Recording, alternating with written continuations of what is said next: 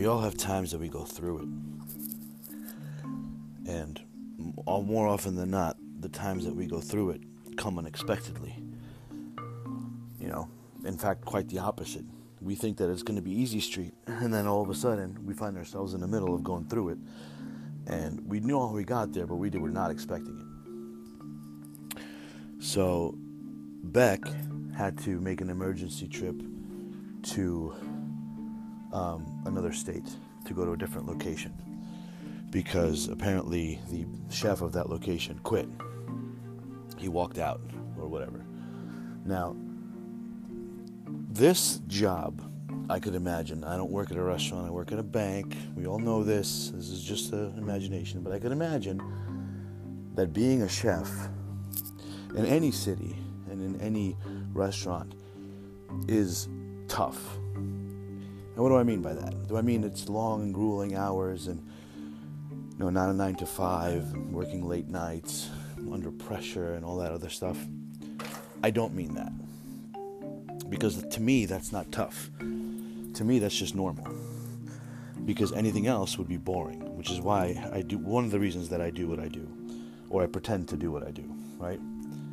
Now, for someone to be a chef, a successful chef in New York City, the heart of hearts of all things culinary, and not only in New York City, but to be a successful executive chef in the, one of the busiest restaurants in the city, which means that it's one of the busiest restaurants in the world, says something about the person, right?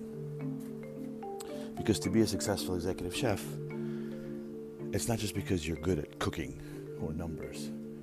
It's more more to it than that. I do say being successful because if a person doesn't have this quality, they don't last. The restaurant eats them alive and spits them out. Whether it's the people, like the lifers that have been there forever, whether it's the guests, the other employees, anything, the restaurant itself, the demanding hours, it eats a person alive unless they have this one quality. And that quality is wholehearted, grit, bottom floor care and love for the place, for the restaurant. Not the restaurant industry as a whole, but specifically the restaurant in which they're employed. Because if a person, human being, guy or girl, works at a place and doesn't wholeheartedly care for it, it's evident. It's evident and they don't last. Because, like I said, they get eaten, spit, spit up, you know, they get chewed up and spit out. So, for someone to be successful in the busiest place to be a chef for more than a year or two years or three years speaks volumes about how much they actually care about the restaurant. So, an executive chef, in this case Beck, and in New York, he has babied and like molded and nurtured this beast of a restaurant into what it is now. Which is why he's so adamant and he gets so freaked out and super mad when someone disregards that entity as something just like, eh, just a job. Most of the time, he doesn't even talk to people. I remember when I went away for COVID and then I came back. I've said this before, but one of the runners was like, dude, you've been gone for like two years and you've been back for a week, and I've never seen Beck talk to anyone. He hasn't spoken in this long. I've never heard him talk more than one sentence this entire time. And you came back for a week, and you guys are like talking, like you guys are actually engaging in conversation. And Beck and I do get along. He actually, we had a one on one. He had to give me a one on one, and he actually called me a friend. Now, I wasn't surprised to hear that because I consider him a friend as well. You know what I mean? I devote many, many hours to thinking about the same things that he does. And this is this is the thing though. He's not my friend and I'm not his friend because we think the other one is handsome. We're not we don't get along because we like the same kind of music or because we like the same TV shows. It could be anything.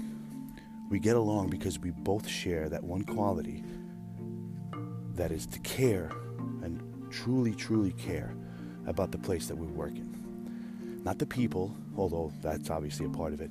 Not the building, not the location, but the entity as a restaurant. Like if the restaurant had, was, was conscious, it would be the love of our lives. And we would both share in loving it because one person can't do it.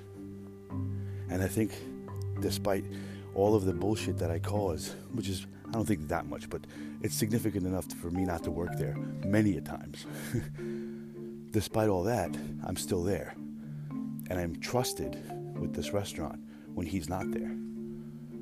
So he had to make a the trip to um, DC, where actually where he came from. Like he got hired into the company at that store, and he did to that store what he's done to this store. But that store is not as busy, although it is. It's, it's not a joke either, but it's not as busy as New York. But still, this chef leaves. He quits. I don't remember what the reason was, nor does it matter. I don't even, actually, quite frankly, I don't even want to know the guy's name because I just, oof, I'm not Beck. I'm me. I'm not from there. I've been to the DC location before, but I've never like worked there. And I could feel the anger that he's feeling just because I heard about what's happening. So this piece of shit deletes all of the fucking order guides as if that's gonna slow us down. All right, he deletes the schedule, everything he could possibly take, he took. He fired the staff that Beck has instill- installed in there and had the place running like a fucking whistle, as clean as a whistle. And Beck shows up after this guy quit and he finds the place in disarray. I don't know if this is true or not, but I heard that they're using the tops to fucking squeeze bottles. They're using gloves. The least you could do is take the cap off the blended oil because that fits on the squeeze bottles and poke a hole through it with the fucking skewer from the ticket spiker. No, they're using gloves. A new sous chef that doesn't know anything, you know, it doesn't know any better. Nobody's taught him how to do anything. This guy just quit. And Beck shows up and this is in disarray like that. When I heard about this, I didn't I didn't know what to do. I was like, holy shit. I kind of wanted to just like teleport to DC and literally like no homo give him a hug. And just like give him a nice big hug and be like, I got you. But this this is the best thing I could do other than that. Other than obviously provide him with any help that he needs. Because if that were me, I would be hunting that motherfucker down. I'd slap the shit out of him. I wouldn't kill him. I wouldn't break his legs. You know, I wouldn't hurt his children. But I would fucking slap the shit out of him. And just look at him and be like, what the fuck? You call yourself a man and a chef? I get it, yeah. Chef is a hard thing to do. I get it. Most people can't handle it, which is why most people aren't chefs. Which is why we get paid so well if we're good. Because if we're good and we're successful and we care about the entity of the restaurant in which we work, we get compensated for it. Because not a lot of people could do this. It takes a certain kind of person to do what we do successfully.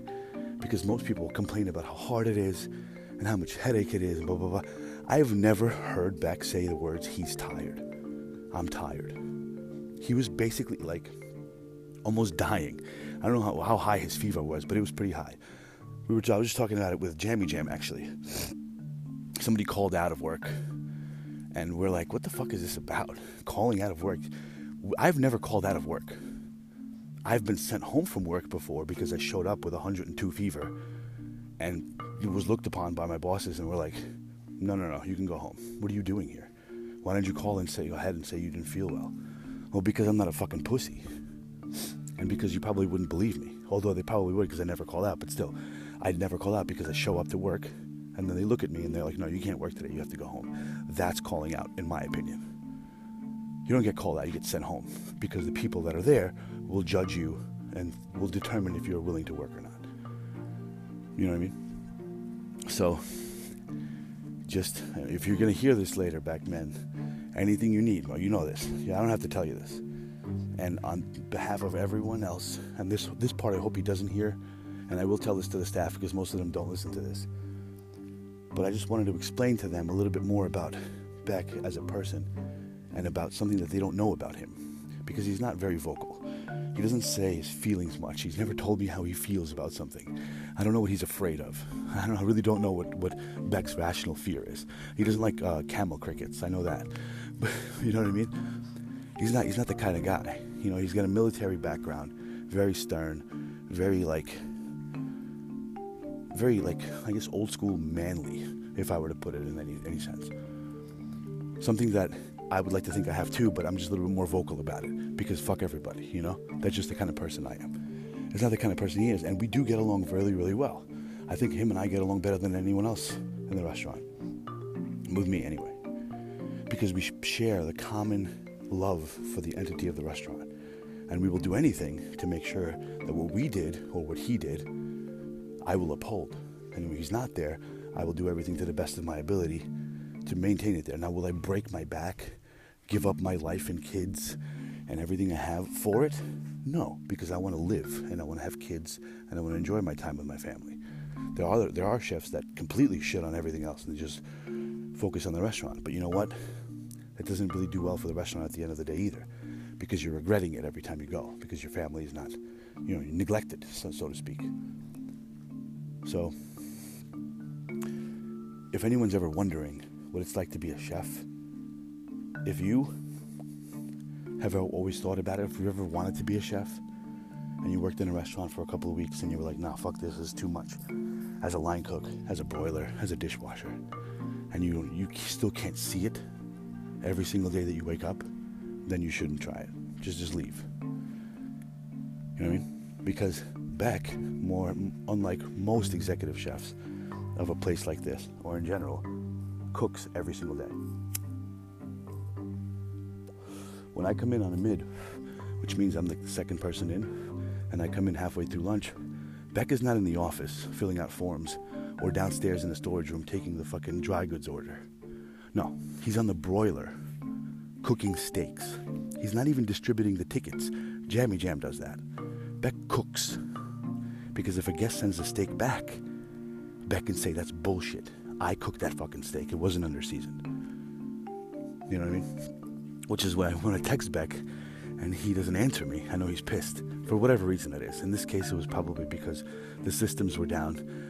Scott, Scotty fucking changed the two monitors out for the POS systems, and the whole computer shit went down, and there was no tickets. So we had to like, had to makeshift voodoo doctor these fucking tickets. It was a pain in the ass. So he was already pissed. And I texted him, and I knew he was going to get even more pissed. But that's just the, that that's me kind of saying, give, giving like a nudge to that that love for the entity. I was like, if you really want to get pissed off, taste the crab cake sauce. Because Babrina, when she made it, she didn't put anything salt in it, nothing. She just put fucking lobster base, I guess, and cream, whatever the fuck she did. It was nothing like it should be. And the day before, I told him to do so. He threw the entire container out. It was like four gallons. Beck loves to throw shit out. That's his thing.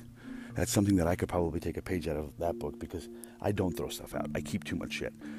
Like every, like twice a year, I go through my house and I just do a purge. I just throw about all, all the shit that I don't haven't used in like two months. If I haven't used it in two months, it's garbage. I say to myself. I'm sure Beck's house is like immaculate. He's got like a pen, one notepad, three pillows, and like a T-shirt because everything else he's thrown out. But that those T-shirts and that pen and that pillow are fucking brand spanking new, and they're probably made by like Prada or whatever, fucking Gucci or whatever, you know what it is? But like, that's one thing I want everybody to understand about him is that he loves this place more, just as much or more than I do.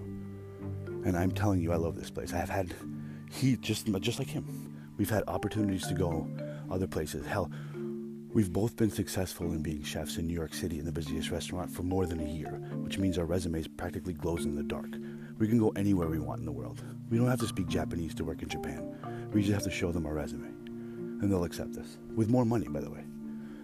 But we don't. Not because the girls are hot, not because it's convenient, not because it's slow and easy, but because we love, genuinely love, the place that we work in.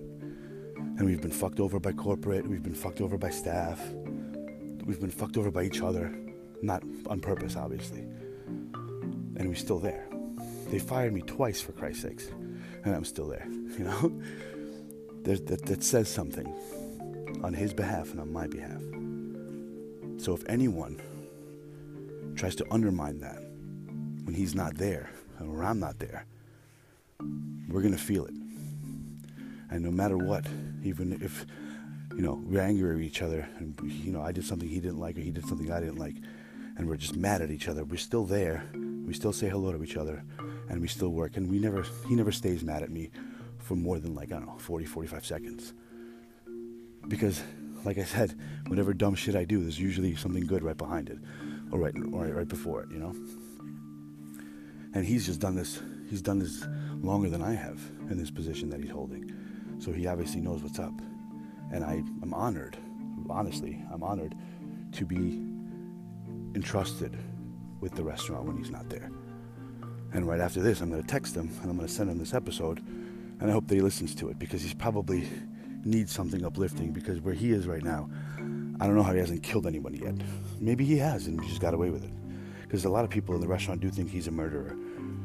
I don't. I don't think he's a murderer, but he's definitely capable of it. You know, I think we all are, but some more than others. You know what I mean? So that's that. There's a couple of people in the restaurant that share the affinity that we do for it, but just not in that sense. You know what I mean? Like there's a guy, Frodo. He's been there for 24 years. You know, God, I don't know how much he has in his 401k. Like probably over a million already because he's been, you know, stashing it away. And he doesn't want to do anything else. He likes what he's doing. He likes things the way they are. But for the life of him, he can't understand that raw shellfish goes underneath cooked shellfish. I wrote him a note today. Hopefully tomorrow it'll be the same way that I left it today. If not, then we'll have a chat. And he'll probably say okay, and then the next day he'll probably do it again, but it's fine. It's fine. You know, we got the A, so we're good. For now, like he said, like Beck said. You know what I mean? Like I congratulated Beck because we got health inspections and we passed with flying colors. And actually, we didn't even get a reinspection. We just got all of the charges that were against us dismissed. So I said, congratulations on the A. And like an honorable chef, he says, it's not me, it's everyone. And I said, yeah, I know. I'll, I'll congratulate everybody when I see them. You know what I mean? As the person that is next to the executive chef, this the next person, next position down, he's the one that I should congratulate, not everyone else. Then everyone else, you know? So next time you see him, whatever he's doing, no matter how mad at me he is or whoever, whatever he's doing, first of all, he's not mad. He just wishes that everybody would love the place as much as he does, but understands that it's not possible. Just look at him, give him a nod, don't hug him. I mean, I guess you can if you want, and just say thank you. Because I don't think I've ever seen anyone that loves what they do more than him in this situation.